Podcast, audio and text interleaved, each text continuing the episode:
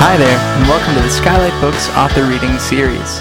If you'd like to learn more about us and our many upcoming author events, please visit skylightbooks.com, where you can browse our inventory, buy books, and join our Friends with Benefits Club. You can also follow us on Twitter, Tumblr, and Facebook. To speak to a real live bookseller, please call 323 660 1175. Thanks for your support and enjoy. Everybody, put your hands together. Liz Prince.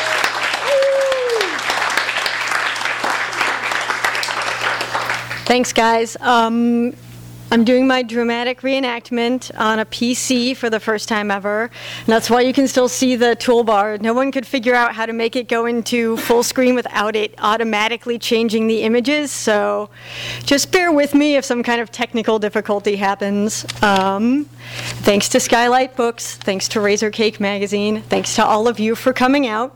Public speaking kind of makes me want to vomit in terror. So, um, you know, if I flub a line, let's just laugh along with me instead of at me. Great, I'm going to start this thing. Hello, my name is Liz Prince. I've made a career drawing autobio comics. My first of such comics were drawn in high school about the things my friends and I would do for fun. I enjoyed drawing comics that people could relate to or otherwise just found amusing. I collected those comics in a self published zine. I drew a comic about my first real relationship in college. It became a book called Will You Still Love Me If I Wet the Bed? It was published by Top Shelf Productions in 2005 and won an Ignatz Award for Outstanding Debut. It is definitely my most popular book to date, in no small part because of the reference to peeing in the title. Top Shelf then published a collection of comic strips called Delayed Replays. It was far less popular. Note the absence of urination reference. In February this year, Top Shelf published what I consider to be a sequel to Will You Still Love Me, a comic about dating called Alone Forever The Singles Collection. My previous Top Shelf books are collections of comics that were first self published. You're all here because I finally achieved my teenage dream of drawing a graphic novel. This is a book called Tomboy. All of my comics give you a window into my day to day, but Tomboy is the story of my life. I had a happy early childhood. I considered myself to be highly fashionable.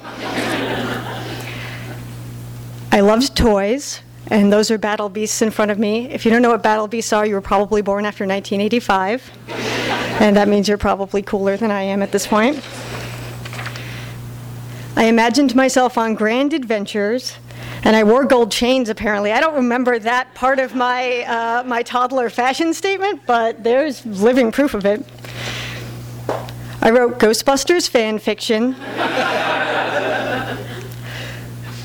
My best friend was a popple, and we were inseparable. Like, to the point where my popple was considered another student in my class. And again, if you don't know what a popple is, you're probably a great deal younger than I am. I was slightly cynical and introspective. I was totally normal, except that all the things I liked were considered to be for boys. And I am a girl. My parents have always encouraged my quirky sense of self, which is how I ended up wearing this on picture day in kindergarten. Yep, best dressed four year old award goes to me. I chose that out for myself. you see, I was born very strong willed, and I was born a tomboy.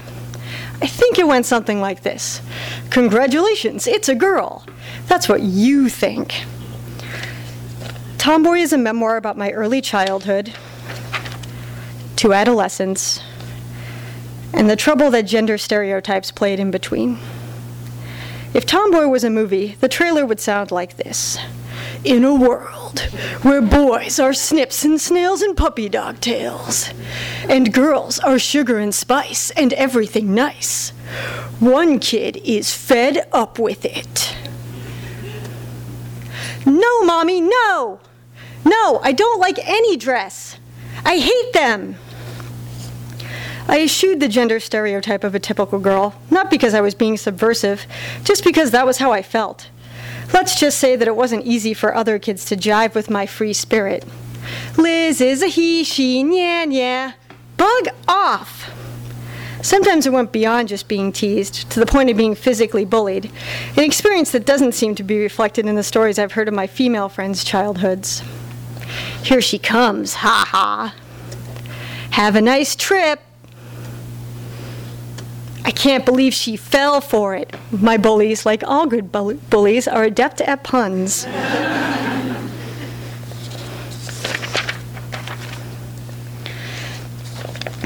Not many girls I know were beaten up by boys, and not many girls I know got into physical fights with boys as retaliation. Perhaps I invited these things because I presented myself as a boy. But I wasn't the only one having trouble with bullies. Oh my god, I didn't notice that was there. Awful. Um, what's wrong? A big kid on the bus keeps calling me a girl. My younger brother had just started kindergarten. He was already following in my footsteps. In my brother's case, he was made fun of for having long hair, a trend that became popular a few years later when grunge got big. My brother was just an unappreciated fashion guru, perhaps. But just in case, let's go over the inventory. He had long hair, a boy's shirt, boy's pants, and boy's shoes. Diagnosis still a boy. Whereas I had a boy's hat, boy's shirt, boy's pants, and boy's shoes. Diagnosis still wants to be a boy.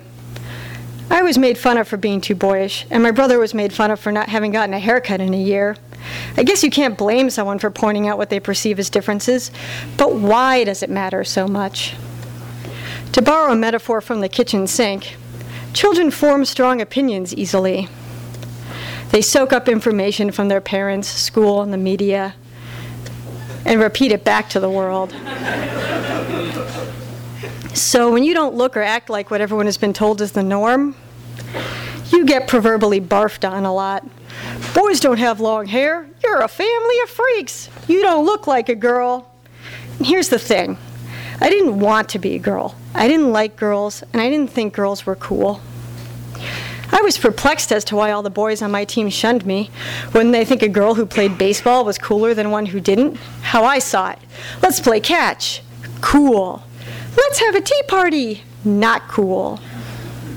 In hindsight, it was probably less that they disliked me and more that they saw having a girl on their team as a weakness. How my teammates saw me. Let's play catch. And why wouldn't they perceive me as a weakness? I perceived other girls as being weak too. This is a painting of my horse, Princess. Very good, Jolene. Lame. Catch! You guys gotta check out this nest of worms I found. Ew, no way. So gross. And when I realized that I biologically had no choice but to become a woman, I panicked.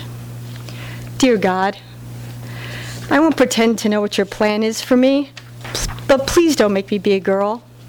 So, can you make sure I never get boobs or have my period? I promise I'll be really, really good. Thank you, O Lord. Amen. Previously, my prayers have read more like a shopping list and less like an appeal for spiritual aid.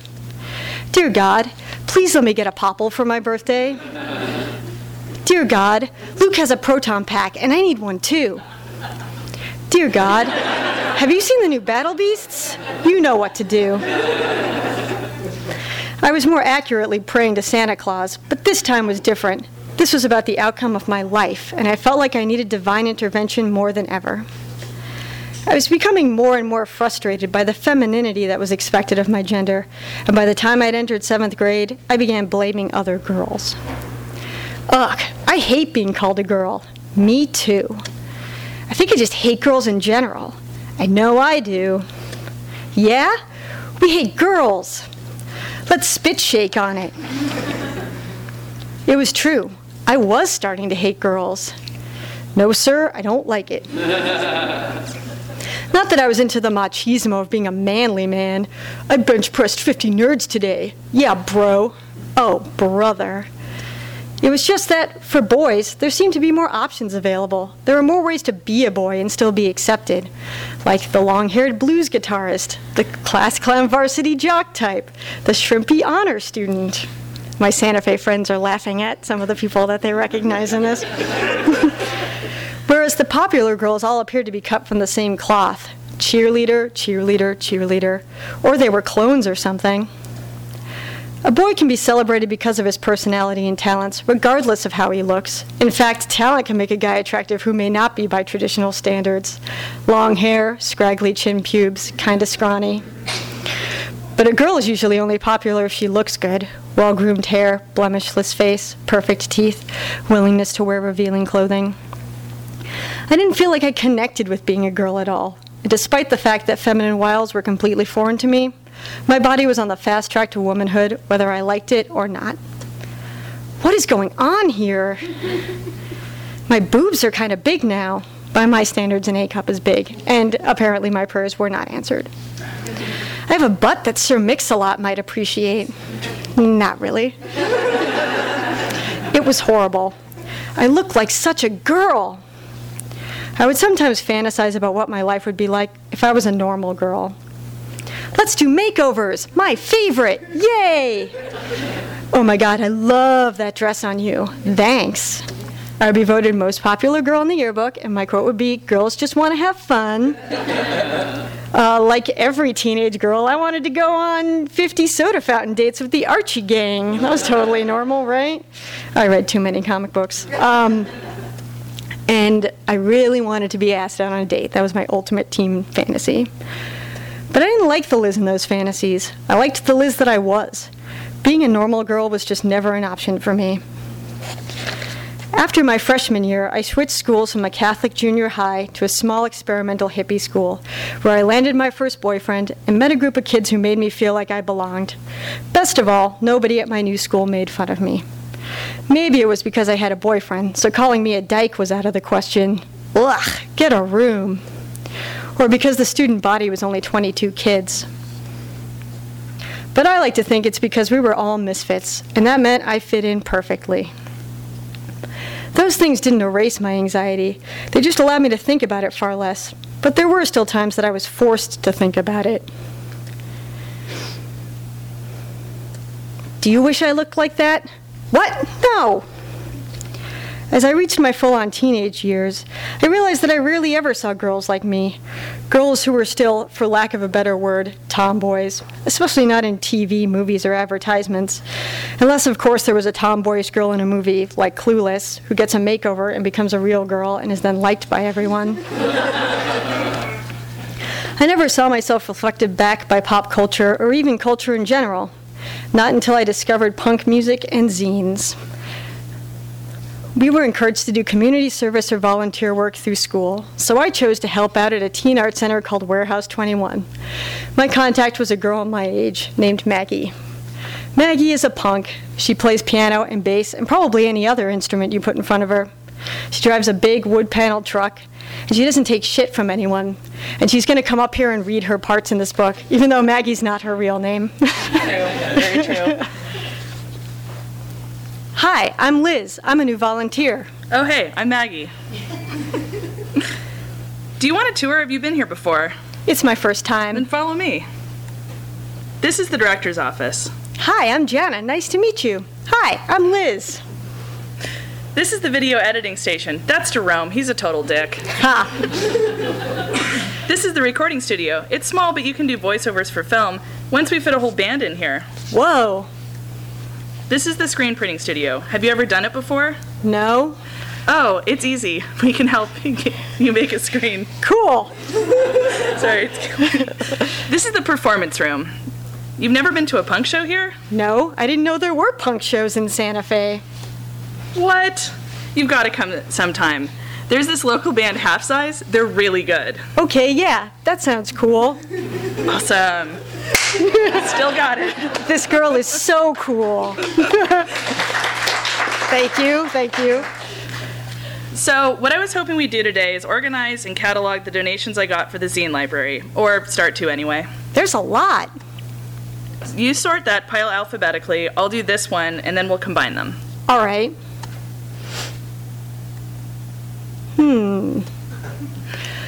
Girl culture telling me how to be feminine. I don't need to look like a supermodel to be a girl, and yet I've been told so through societal osmosis that I do. I want to celebrate being a woman, but I'm shown all the ways that I fall short on a never ending basis. I don't want to be a girl on society's terms. I want to be a girl on my own terms. You see, this was a defining moment for me because up until that point, I was totally playing into the stereotype that girls had to be a certain way, while I was myself a girl who was not stereotypically feminine. This had never occurred to me because our culture is set up to put people into boxes, and the people who don't fit into those boxes are met with a degree of contention. It took a fringe culture to show me that there are people like me who don't necessarily identify with all things girly, or who would rather not identify as a girl at all. All of those things are obvious to me now, and I wish I'd been able to see them when I was a floundering 13 year old. Tomboy is about being whoever you are on your own terms. And if you're like me, that means being a 32 year old tomboy who still sleeps with her popple. Thanks, guys.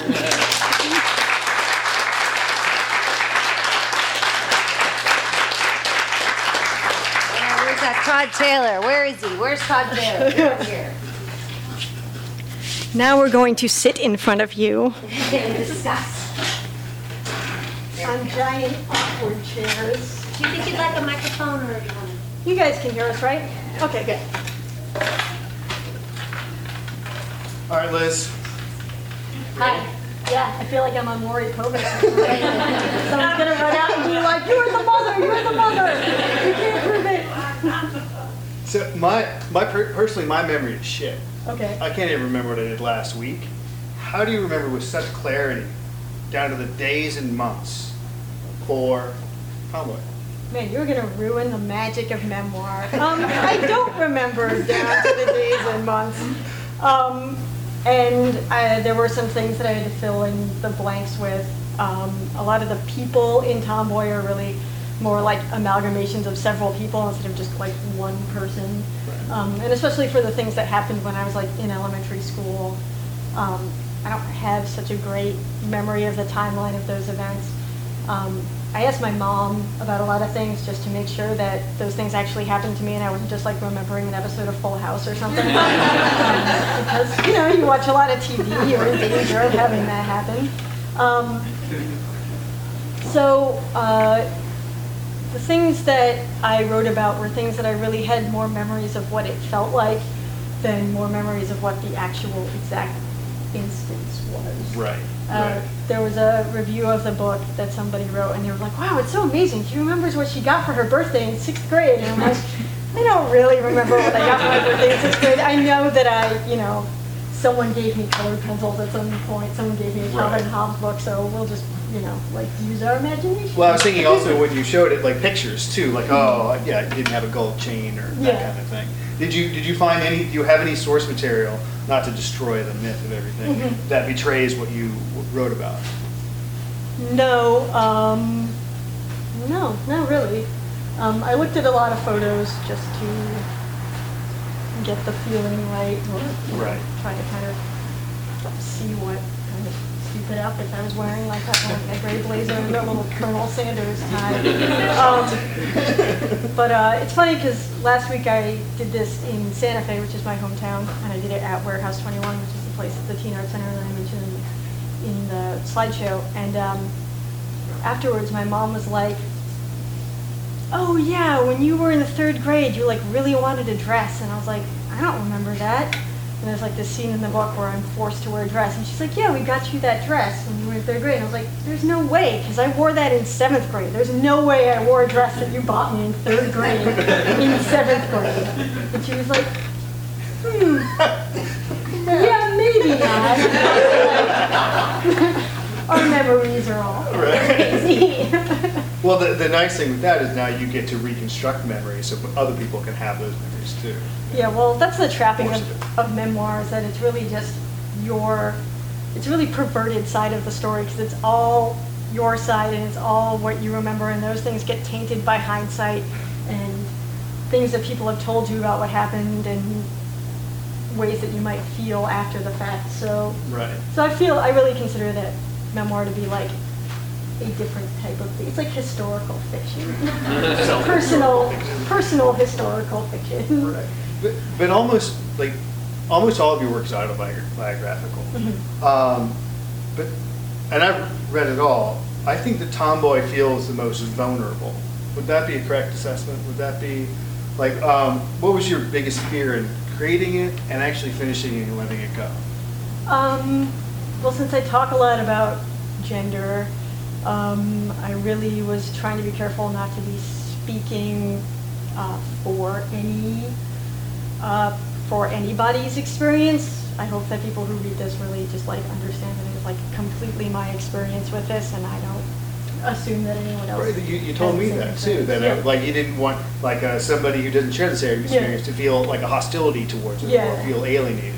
Yeah, I never, I don't think there's any point in the book where I'm like, everyone feels this way, or all tomboys have this feeling. So I was really careful to try to like, really make it obvious that it was just my experience and just sharing that. Um, and it's been great to hear from people who have read the book and related to it and you know, said things like, wow, I didn't know that anyone else ever felt like they swallowed liquid nitrogen when they had to wear a dress in public or anything like that. So so it's been rewarding in that way. But um, this is definitely the book where I've mined the most of my personal experience, and um, you know, I talked about some things in the book that maybe don't like present myself in the most perfect light. I mean, all my comics are kind of like that. I'm a little bit of an my comic person is a little bit of an asshole, so you get to see my origin story.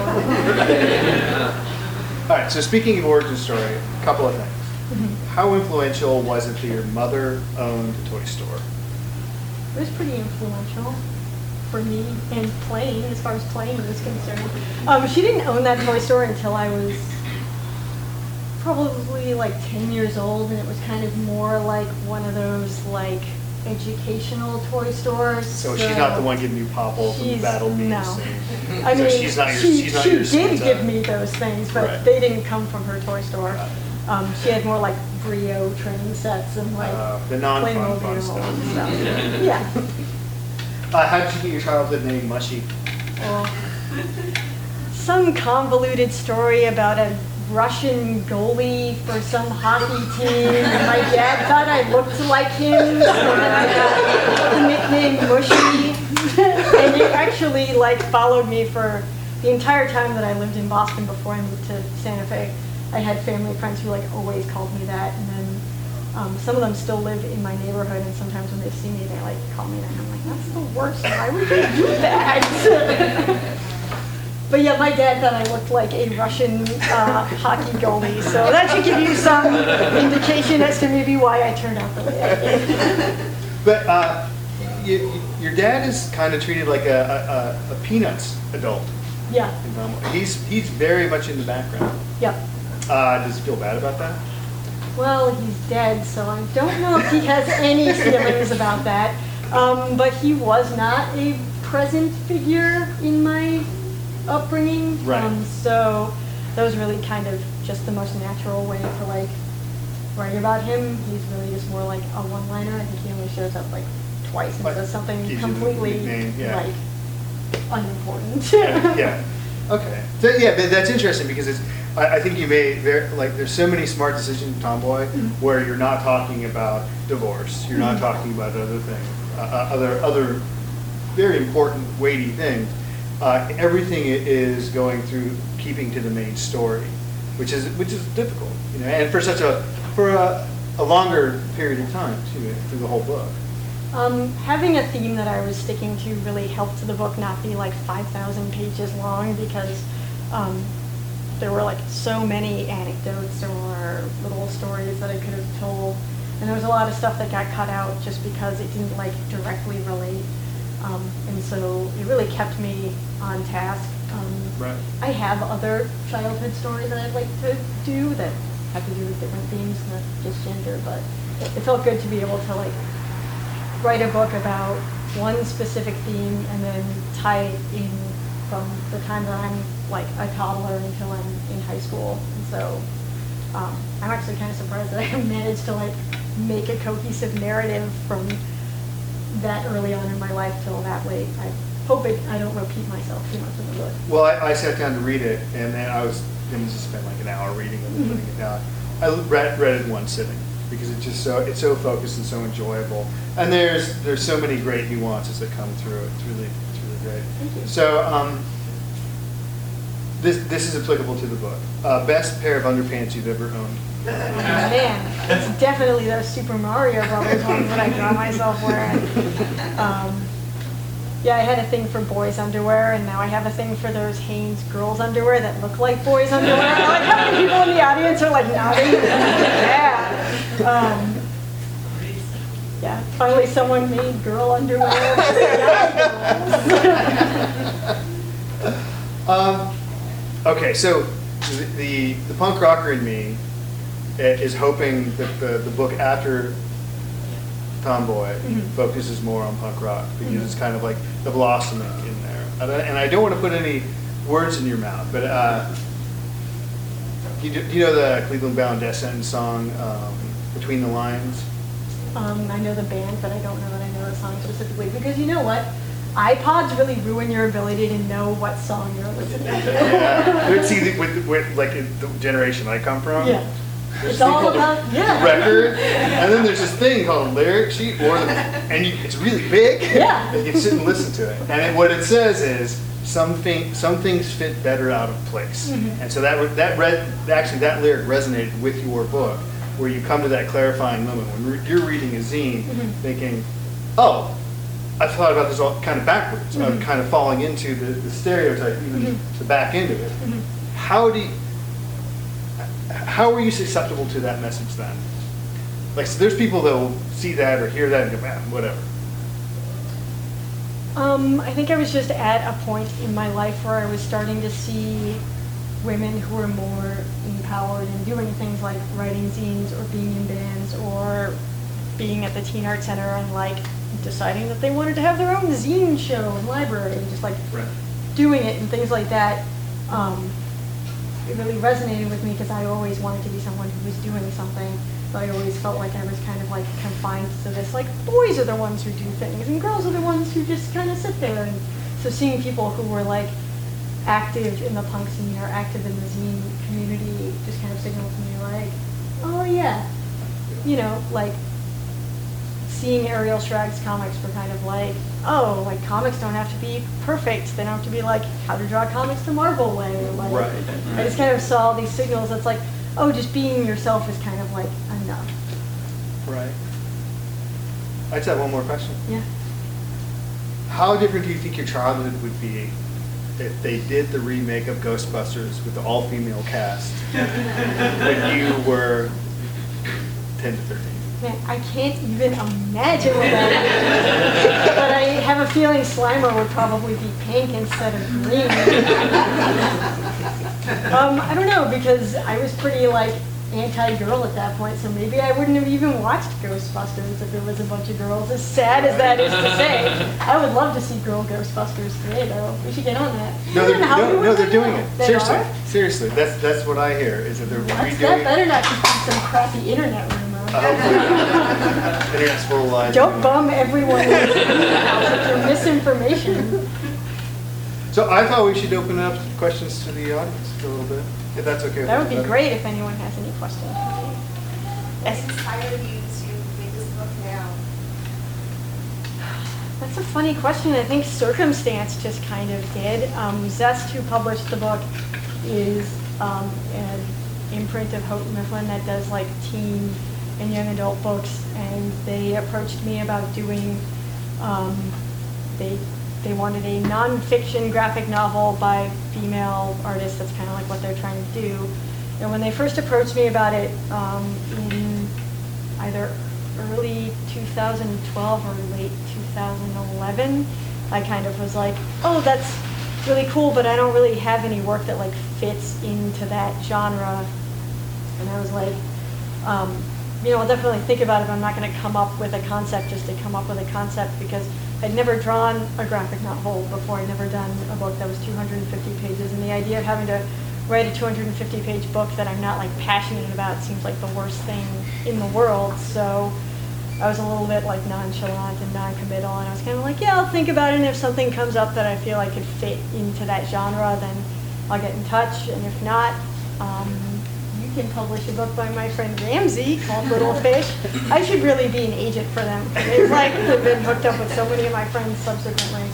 Um, and then I was, um, I was reading an article online about a female to male trans high school student. And I was thinking about it and I was like, if I had been given the choice when I was like 13 years old to become a guy, would I have? And I don't know. My answer probably would have been yes, back then, and um, you know, really just got me thinking about like, you know, why was I so against being a girl? Why was that such an important part of my identity? Why was I so stringently a tomboy, for lack of a better word, still? Um, and I just kind of thought, you know, there's an interesting story there, and so that was why I decided to write this book now. Probably always been somewhere in the back of my mind. Yes. I, I really loved your presentation. I thought, I re- it, a lot of it resonated with my life. I cried when I wore dresses, had the gold chain, my little initial. Yeah. You know, I had, a, I had a white pomple, you know, life was great. And then where my, like, idea of my story diverges from yours was, I did find punk. And I find, I found it to be incredibly anti-woman. Mhm. And I was living in Boston at the time. Hardcore is a big thing, straight edge. I was like, I'm gonna go straight edge. I'm gonna be vegetarian. I'm gonna read the zines. I'm gonna go see Earth Crisis. this is gonna be awesome. And I just never found my niche. And I would book shows, and it would be awkward for me. But it was when I found feminism and feminist punks, which seem, it seems to be the vein that you fell into right away. Um, and so I want you to talk a little bit about particularities maybe of Santa Fe and what the dynamic was like. Oh, I have some Santa Fe people here to help me with that if I get anything wrong. Here's the thing, growing up in Santa Fe, I really thought that it sucked and I couldn't wait to get out of there and I thought that our punk scene was like really insular and I thought that we weren't getting good bands coming through even though I liked them. I was like, ooh, these are like small bill acts. And then when I moved to Boston for art school, I was meeting people and was realizing, oh wait, we actually had like a really special, really cool scene that actually got a lot of really great bands. Um, and I was kind of stuck in this like small town mentality where I'm like, Santa Fe, nothing's going on there. I mean, youth culture really wasn't like a thing except for Warehouse 21, which was there to empower teens to book their own shows and have their own bands. Um, and so I really like came into it from this like youth empowered aspect instead of being in a city like Boston that has like almost no all ages venues. Um, we only had an all ages venue, like no one else played anywhere else in town. Um, and so uh, I didn't even really know that there was this other aspect of it. I mean, you know, I still had friends who were dudes who were girls in bands suck, like bands with girl singers are dumb. Um, but like, um, I didn't even realize that there was like this feminist aspect of it until I like went to school and started talking to people. That was just like what was normal about it. Um, and I think that, you know, it wasn't like an overnight like, oh, I'm super stoked on being a girl, now I'm a hardcore feminist. Um, it was more like, oh, I can like let my guard down a little bit. I don't have to be so like prickly about all these like, I don't have to be so like, "Eh, don't call me a girl, Meh, I can't wear that, someone will think I'm a girl. Um, um, and it was like a slow evolution to finally being like, yeah, I'm a feminist. I agree with all these ideals. Like, let's smash the patriarchy. um, so, um, you know, Tomboy is really like where it ends is where that other part starts.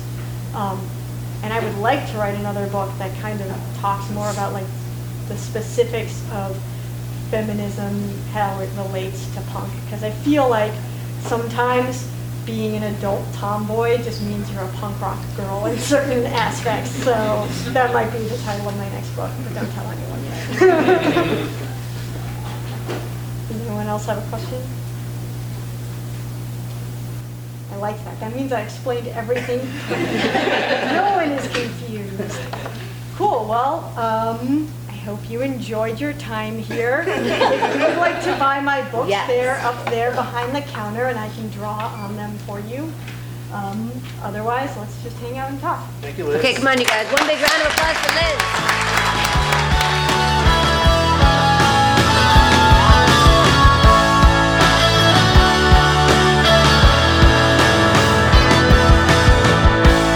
You've been listening to the Skylight Books author reading series. Don't forget that you can listen to this and all of our other great podcasts at skylightbooks.com. Today's music was provided by Young Jesus. You can check them out at youngjesus.bandcamp.com. Thanks again for stopping by, and we hope to see you soon.